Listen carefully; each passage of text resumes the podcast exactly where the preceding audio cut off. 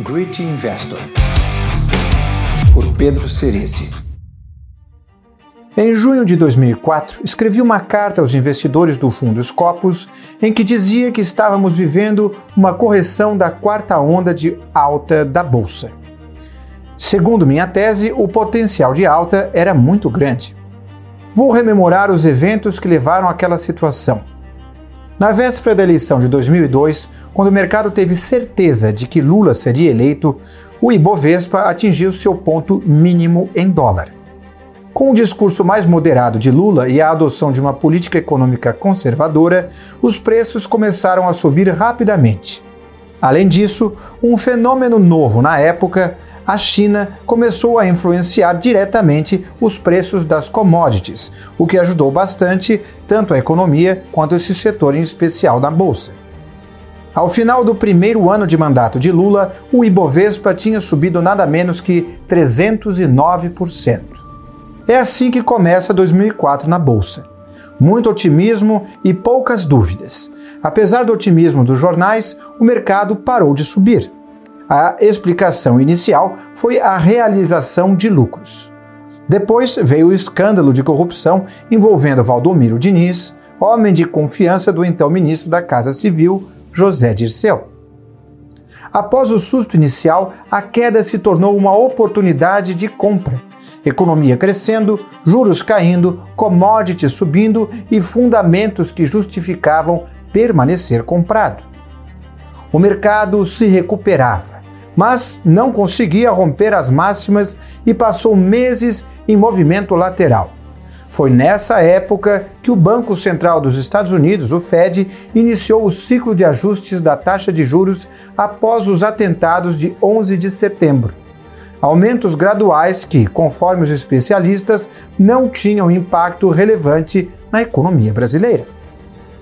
Naquele momento, o fator mais importante para o Brasil era a China. E foi assim que o mercado ficou ancorado até que as sirenes dos bancos dispararam. Em pânico, analistas diziam que, com o fim do ciclo de compras chinesas, o Ibovespa poderia recuar dos 7 mil dólares para até 4 mil, queda intolerável para qualquer um. Era junho de 2004. Maio havia sido um péssimo mês para os mercados e para o meu fundo. Não havia muita alternativa a não ser acreditar em um futuro melhor e manter a confiança de que os preços embutiam um pessimismo exagerado. Escrevi aos investidores afirmando que aquela era uma correção normal e que, se os ciclos se repetissem, poderíamos ver o Ibovespa em 40 mil pontos em dólar o que significaria uma alta aproximadamente de 600%. O resto é história.